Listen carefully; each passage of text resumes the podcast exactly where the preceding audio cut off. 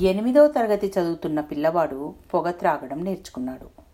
పదిహేనేళ్ళకే మందు తాగడం నేర్చుకున్నాడు.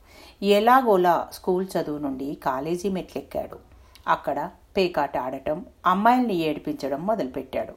దురలవాట్లకు అలవాటు పడిన వాడికి డబ్బు అవసరమైంది. ఇరవై ఏళ్ళకే డబ్బు కోసం దొంగతనం నేర్చుకున్నాడు. అది సరిపోక హత్యలు చేయడం మొదలుపెట్టాడు.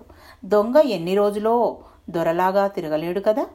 ఒకరోజు దొరికిపోయాడు. కొన్ని నెలల విచారణ తర్వాత అతడికి ఉరిశిక్ష పడింది. ఎన్నో ఆర్జీలు పెట్టుకున్న న్యాయస్థానం అవన్నీ కొట్టేసి ఉరిశిక్షనే ఖరారు చేసింది. చివరగా అతని కోరిక ఏమని అడగగా తన తల్లిదండ్రులని చూడాలని కోరాడు. అతని కోరిక మేరకు వారిని పిలిపించారు. కన్న ప్రేగు బంధంతో తల్లిదండ్రులు కన్నీటి పర్యంతమవుతూ పోలీసులు లాయర్లు సాక్షులు చివరికి మీడియాతో సహా అందరూ మోసం చేసి నీ ఊరికి కారణమయ్యారని ఏడ్చారు.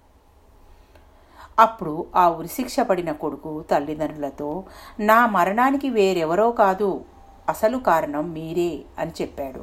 ఐదేళ్ళ వయసులో ఉపాధ్యాయుడు కొట్టాడని చెప్పగానే బంధువులతో సహా వెళ్ళి ఉపాధ్యాయుడిని కొట్టి మరీ పోలీస్ కేసు పెట్టారు. అక్కడ నుండి మొదలైంది నేను చెడిపోవడం. ఈరోజు ఉరితాడు నా మెడకు రావడానికి కారణం నూటికి నూరు శాతం మీరే అని కంటతడి పెట్టాడు. ఇందులో నీతి. ఉపాధ్యాయుడు శిక్షించకపోతే మనం పెద్దయ్యాక పోలీసులు న్యాయస్థానాలు శిక్షిస్తాయి. చిన్న తప్పులే కదా అని వెనకేసుకు రాకండి. అవి రేపు క్షమించలేని పెద్ద నేరాలవుతాయి. శిక్షించే హక్కు కన్నా మొదట తల్లిదండ్రులకు విద్యాబుద్ధులు నేర్పించే గురువులకు తర్వాత న్యాయస్థానంకి మాత్రమే ఉంది అంటారు. మొక్కై వంగనది మానై వంగునా అని చేసిన తప్పులు ఇల్లు మరియు బడిలో సరిదిద్దబడితే న్యాయస్థానం ముందు కఠిన శిక్షలు అనుభవించాల్సిన అవసరం ఏ బిడ్డకు రాదు. Thank you. మీ పద్మజ.